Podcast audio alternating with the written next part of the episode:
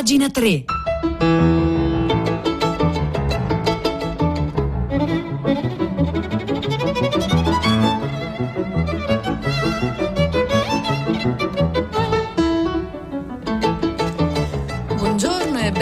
E bentornati a pagina 3, la cultura nei giornali, nel web e nelle riviste. Da Silvia Bencivelli di nuovo a questo microfono. Oggi sono le 9, eh, 2 minuti e 30 secondi in questo istante, è lunedì 11 ottobre. Ieri è stata la giornata europea della cultura ebraica ed è anche l'occasione per leggere un articolo pubblicato da Repubblica, firma di Marco Belpoliti, si intitola Levi Steinberg, un'amicizia di razza e racconta questa storia. Nel 1984 Saul Steinberg, che gli americani chiamano Saul Steinberg, scrive a Aldo Buzzi della pubblicazione in America del sistema periodico di Primo Levi. A colpire l'artista, Steinberg, che lo ricordiamo è stato uno dei più importanti disegnatori del Novecento, è un dettaglio raccontato nel capitolo Nickel della tavola periodica, del sistema periodico, scusatemi. Levi vi parla del suo diploma di laurea e scrive Avevo in un cassetto una pergamena miniata con su scritto in eleganti caratteri che a Primo Levi, di razza ebraica, veniva conferita la laurea in chimica con 110 e lode. Era dunque un documento anti- ah, scusatemi, ancipite, cioè a due facce, mezzo gloria e mezzo scherno, mezza assoluzione e mezzo condanna. Steinberg conserva un identico documento con la stessa definizione, di razza ebraica. Il disegnatore romeno, che in quel momento era statunitense, ha ottenuto la laurea in architettura presso il Politecnico di Milano il 4 marzo del 1940, mentre Levi è diventato dottore in chimica il 12 giugno del 1941. I loro destini, prosegue Marco Belpoliti qui sulle pagine culturali di Repubblica, si sono svolti in direzioni opposte. Saul, Saul, è riuscito a lasciare l'Italia per via delle leggi razziali nel 1941 e nel 1942 è entrato negli Stati Uniti, mentre Primo, Primo Levi, è catturato dalla milizia fascista nel dicembre del 1943 e avviato ad Auschwitz. Il primo, cioè Saul Steinberg, ha combattuto la guerra nelle file dell'OSS, il servizio segreto americano. Il secondo è sopravvissuto al lager anche grazie alla sua laurea. Poco dopo aver letto la storia del certificato dello scrittore italiano, Steinberg invia una copia del proprio a Levi. E nel luglio del 1985, quindi un anno dopo, riceve a sua volta il certificato di laurea dello scrittore, che è da poco rientrato da un viaggio negli Stati Uniti. Immediatamente Saul lo spedisce ad Aldo Buzzi. Un regalo per il tuo compleanno, il diploma di ebreo che mi ha mandato Primo Levi, una meraviglia di volgarità e che fortuna Azzo Azzi. Azzoazzi era un microbiologo, è stato un microbiologo, siamo all'Università di Torino dove ha studiato appunto Primo Levi e Azzoazzi che, che fu rettore eh, fu uno zelante applicatore delle leggi razziali. Um, Steinberg su Azzoazzi fa anche un ovvio commento comico. La lettera di Sol Steinberg, pubblicata solo nel 2002 in Lettere ad Aldo Buzzi di Adelphi, contiene un'osservazione sul diverso stile grafico dei due certificati. Gli avevo mandato il mio diploma sul quale razza ebraica era stampato in perfetto gusto, ben stampato in bodoni, che lo rendeva ancora più sinistro. Mentre in quello di Levi la definizione, appunto, ebreo, razza ebraica, è scritta a mano in corpo più piccolo. Dallo scambio nasce l'idea di incontrare il suo omologo di razza ebraica a Torino in uno dei viaggi in Italia che Steinberg compie periodicamente. Quando Levi nel 1985 si è recato negli Stati Uniti su invito del suo editore americano, ha cercato Steinberg al telefono ed è arrivato a New York con la moglie durante una fitta serie di incontri organizzati dai suoi ospiti. E poi, tornando a Torino il 18 luglio, scrive a Steinberg per scusarsi del modo sbrigativo in cui gli avrebbe parlato al telefono. Ero molto stanco di una stanchezza linguistica che non avevo mai sperimentato prima e terrorizzato dal telefono stesso perché non ci si può aiutare coi gesti. Questo è Levi che scrive a Steinberg di ritorno dagli Stati Uniti. Nella lettera lo scrittore si lascia andare ad alcune riflessioni sulla sua identità di, di ebreo. Dopo aver definito anacronistico il diploma, fa una considerazione su quella definizione di razza ebraica e scrive: Quanto alla mia razza ebraica, non so dire se sussista o no. Mi comporto un po' come i camaleonti e in generale non me ne importa molto. Agli americani invece importava moltissimo. Ho compiuto il mio viaggio faticoso ma soddisfacente sotto tre etichette: italiano, chimico ed ebreo. Ma quest'ultima prevaleva di parecchio. Levi, prosegue Belpoliti, ancora qui su Repubblica, ha sempre dichiarato di essersi scoperto ebreo dopo le leggi razziali del 1938, quelle stesse che costrinsero Steinberg a nascondersi per due anni aiutato dagli amici italiani. E gli amici italiani erano appunto Buzzi, poi Zavattini, Guareschi e gli architetti dello studio BBPR, che era uno studio eh, di architettura BBPR, sono le sigle dei fondatori. Eh, senza l'approdo negli Stati Uniti, il giovanotte emigrato a Milano dalla Romania, cioè Steinberg, non sarebbe probabilmente diventato il grande artista che conosciamo, così come il giovane chimico torinese trasportato ad Auschwitz in un carro bestiame diventerà scrittore solo dopo la terribile esperienza nei campi della morte. Un destino incrociato che passa attraverso quella definizione di razza ebraica sul rettangolo di carta che attestava la conclusione del loro corso di studi. Ma c'è un altro incrocio. Alla pari dei suoi amici di gioventù, prima, primo era un lettore fedele del giornale satirico su cui Steinberg disegnava le vignette, il Bertoldo. E primo cercava anche di imitare i disegni del periodico. Gli riusciva abbastanza bene con Giovanni Mosca, ma gli era impossibile con Steinberg, il cui stile era già unico allora. Non solo Primo disegnava, ma questa passione aveva coinvolto all'epoca anche Italo Calvino, che proprio sul Bertoldo debuttò con i suoi disegni e lo pseudonimo di Iago nella rubrica Il Cestino. E allora, nel mandare il suo diploma a Buzzi, diploma che oggi è esposto nella mostra milanese alla Triennale dedicata all'artista romeno-italiano-americano, cioè Steinberg, Steinberg fa l'elenco di ciò che è scomparso da quel lontano 1940. Sono scomparsi Sua Maestà il Re d'Italia, il regno stesso, compresi quelli d'Albania ed Etiopia, e che tempo crudele e imbecille, tutto è sparito, scrive.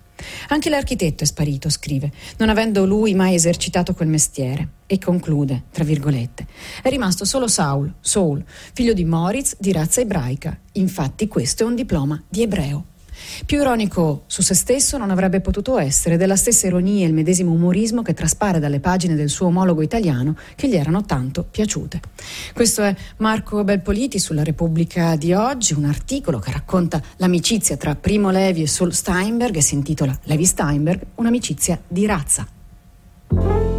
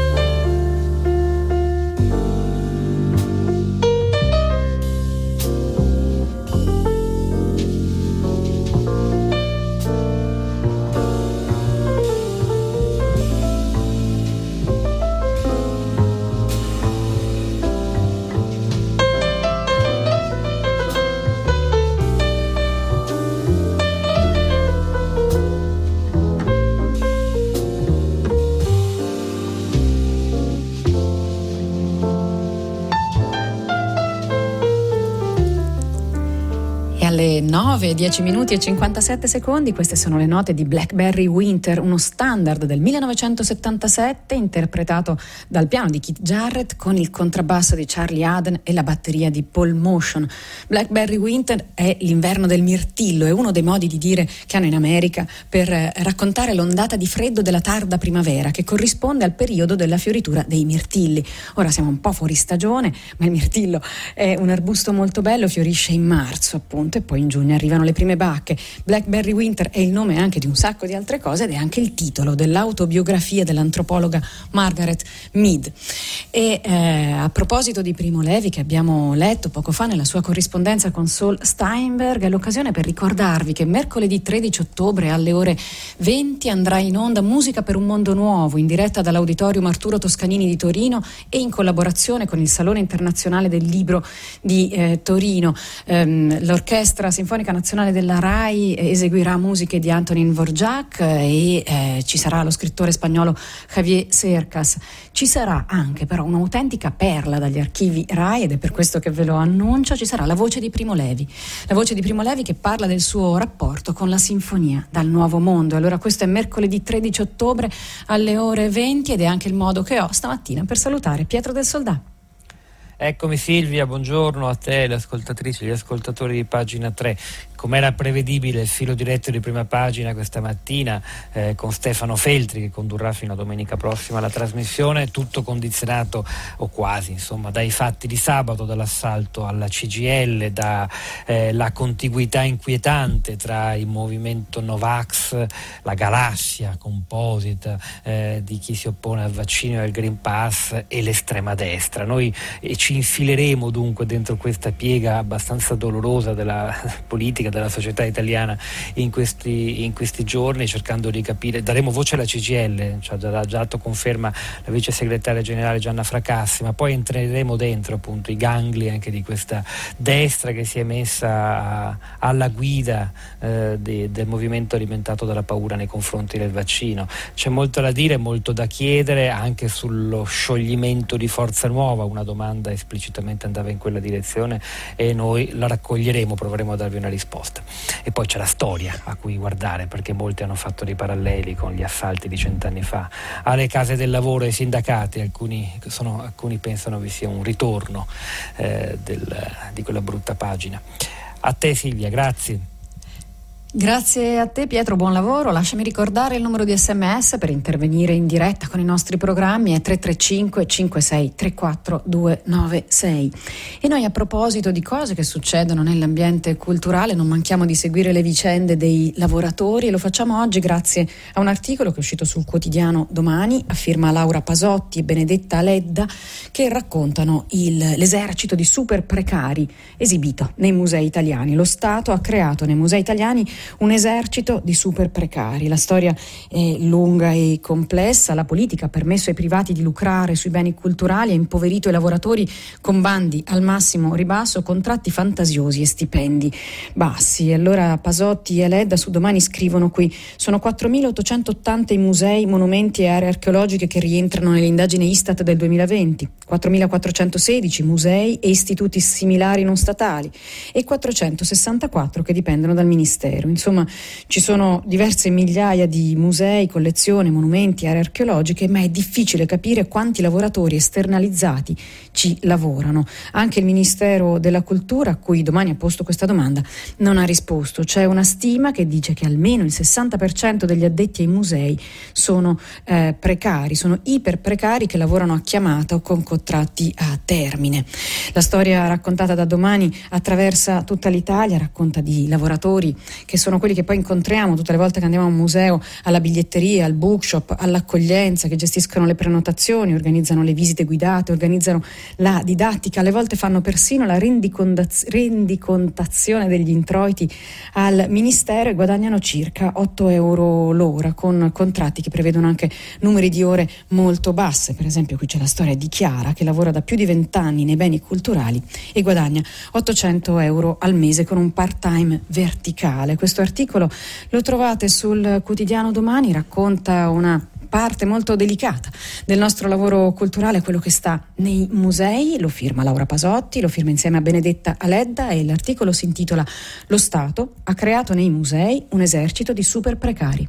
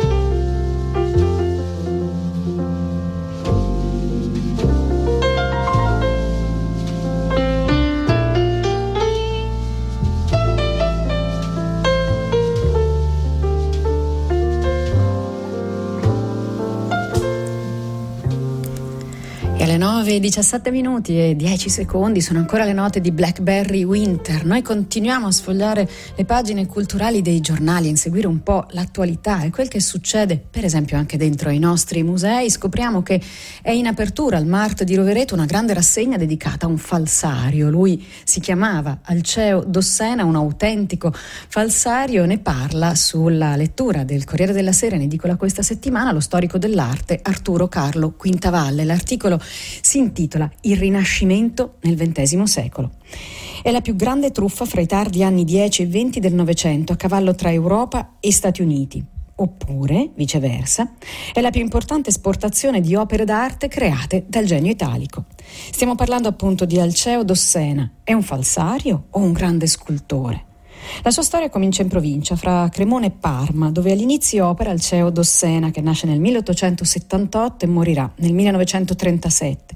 Nel frattempo si trasferisce a Roma e diventa, come imitatore degli artisti del Rinascimento, una figura guida a capo di una fiorente bottega. E allora, per raccontarci questa storia, Arturo Carlo Quintavalle prende quattro Madonne, quattro Madonne che sono rappresentate in questa pagina della lettura del Corriere della Sera, fotografate una accanto all'altra. Sono tutte molto simili. La prima viene dalla collezione Chigi Saracini al Monte dei Paschi di Siena e sotto c'è una lastra con una scritta che dice 12 novembre 1923 e poi scrive altre cose, la solenne benedizione delle sale museali, eccetera. È un'opera quindi datata e Vittorio Sgarbi suggerisce che sia datata appunto dal CEO Dossena. Poi ci sono le altre tre Madonne. Una è al Louvre, una è ai Musei Civici di Pesaro e una al Museo Bardini di Firenze e sono state attribuite al maestro della Madonna Piccolomini. Le quattro Madonne sembrano scolpite in serie e allora Arturo Carlo Quintavalle ne racconta i dettagli, gli elementi, insomma le, le confronta le une alle altre. Effettivamente sembrano molto simili e allora se la Madonna di Siena è di Alceo Dossena e la si data 1923, di chi e di quando saranno le altre, considerando ad esempio la provenienza dall'antiquario Bardini della Madonna del Louvre, quella di più, diciamo, raffinata stesura? E allora di nuovo un passo indietro, le origini del giovanissimo Alcea, frequenta Cremona la scuola di arti e mestieri e diventa subito abilissimo nell'imitare le sculture medievali. Mm, poi si trasferisce a Parma su invito di un altro scultore e poi appunto a un certo punto, dopo aver copiato eh, parti delle, delle, delle, delle, lastre dell'Antelami, quelle del Duomo di Parma, si trasferisce a Roma, lo fa nel 1912 e nel 1912 comincia a collaborare anche con alcuni, eh, con alcuni antiquari come Elia Volpi, un grande antiquario che è morto nel 1938. Volpi mette in vendita negli Stati Uniti all'American Art Gallery l'intero contenuto di Palazzo Davanzati a Firenze. Sculture, pitture, arredi che sono soprattutto del Rinascimento fiorentino. La vendita frutta un milione di dollari. I suoi clienti sono i maggiori musei e collezionisti statunitensi. Nella seconda asta del 1917 Volpi si affida a sua volta ad altri antiquari che prelevano opere che Dossena intanto aveva scolpito e artificialmente invecchiato, opere che finiscono un po' da tutte le parti, a Pittsburgh, a Boston, appunto nell'Ohio, a New York, eccetera. Ma a un certo punto cominciano i sospetti. Prosegue Arturo Carlo Quintavalle qui sulla lettura del Corriere della Sera in edicola questa settimana. Mentre i maggiori storici dell'arte di quegli anni, fra i tardi 10 e 20, discutono sull'autenticità dei pezzi, lentamente si risale agli antiquari e, e poi da, lui, da loro allo scultore, cioè proprio a Dossena, che nel 1928 a Roma viene messo sotto processo. Chi è Dossena a quel punto? A quel punto Dossena è un vecchio anarchico, schedato dalla polizia fascista, ma eh, il gerarca Roberto Farinacci lo difende e dice Dossena, mh, mm, che nega di aver falsificato le opere, ha creato nello stile del più alto rinascimento, è un testimone del genio italiano che si afferma anche all'estero. Così, grazie all'intervento del gerarca Farinacci, il farsario anarchico nel 1929 viene scagionato, ma gli si impone da quel momento di firmare e datare le sue opere. Elia Volpi, l'antiquario, mm, restituirà indietro fino all'ultimo dollaro, quindi finirà eh, rovinato, finirà in miseria, ma sulla sua tomba farà mettere l'annunciazione del Dossena, in realtà precedentemente attribuita allo scultore Vecchietta. Ma allora torniamo a quelle quattro Madonne qui in cima e sopra questo articolo di Arturo, eh, Arturo, Carlo Quintavalle che trovate sulla lettura. Beh, allora guardate queste espressioni. Sono, certo, alcuni dettagli sono quelli del Gran Teatro, ma altri sono quelli del mito del Rinascimento di Gabriele D'Annunzio. Anche certe acconciature, certi gesti evocano quelli sulla scena di Eleonora Duse o di Lida Borrelli, di Idan Rubinstein, quelli dei film di quegli anni. E allora, conclude Quintavalle, con questa chiave converrà riguardare guardare con qualche sospetto le Madonne dalle quali siamo partiti all'inizio di questo viaggio. Questo articolo lo trovate sulla lettura del Corriere della Sera in edicola questa settimana, lo firma Arturo Carlo Quintavalle e si intitola Il Rinascimento nel XX secolo.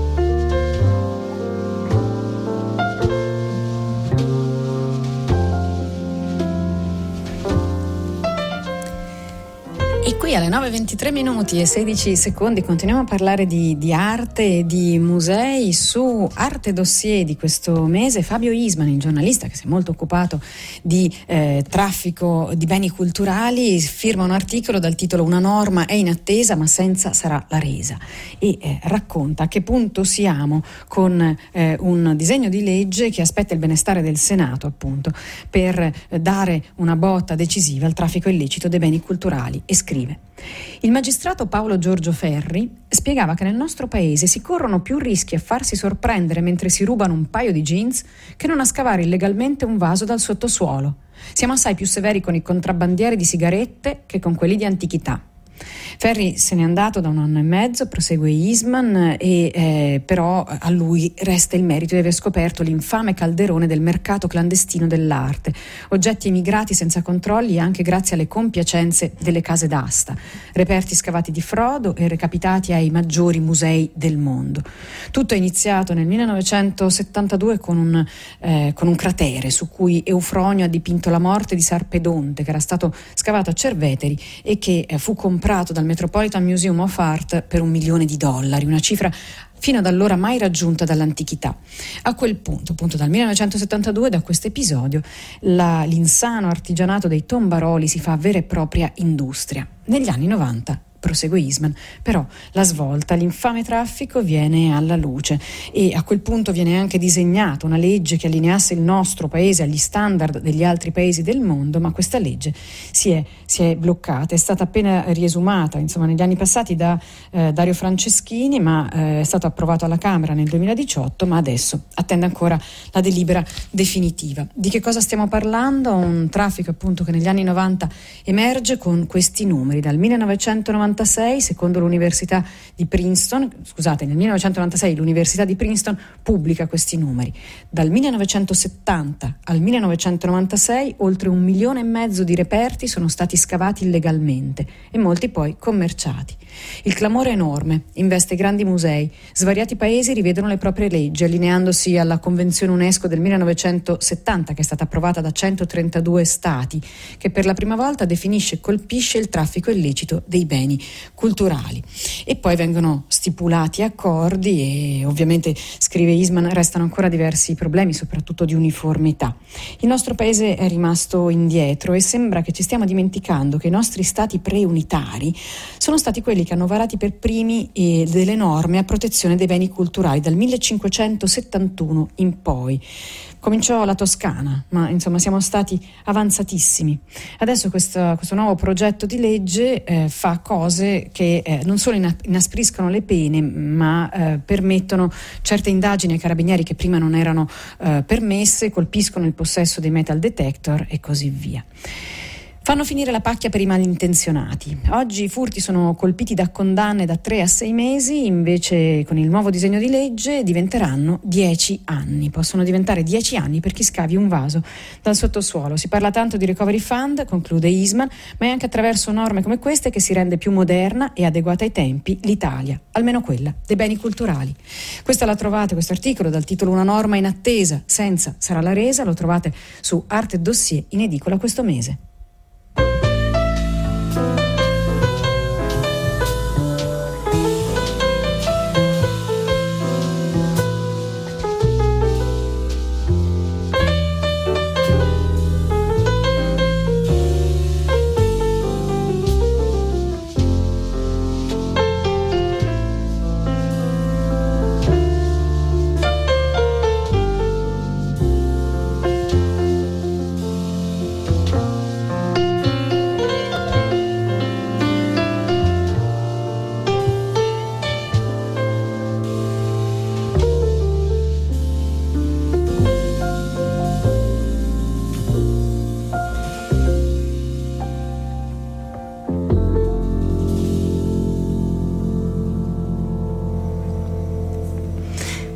Alle 9, 27 minuti e 52 secondi erano le ultime note di questo Blackberry Winter, l'inverno della mora, perdonatemi, non del mirtillo che ci ha accompagnato oggi in questa puntata di pagina 3.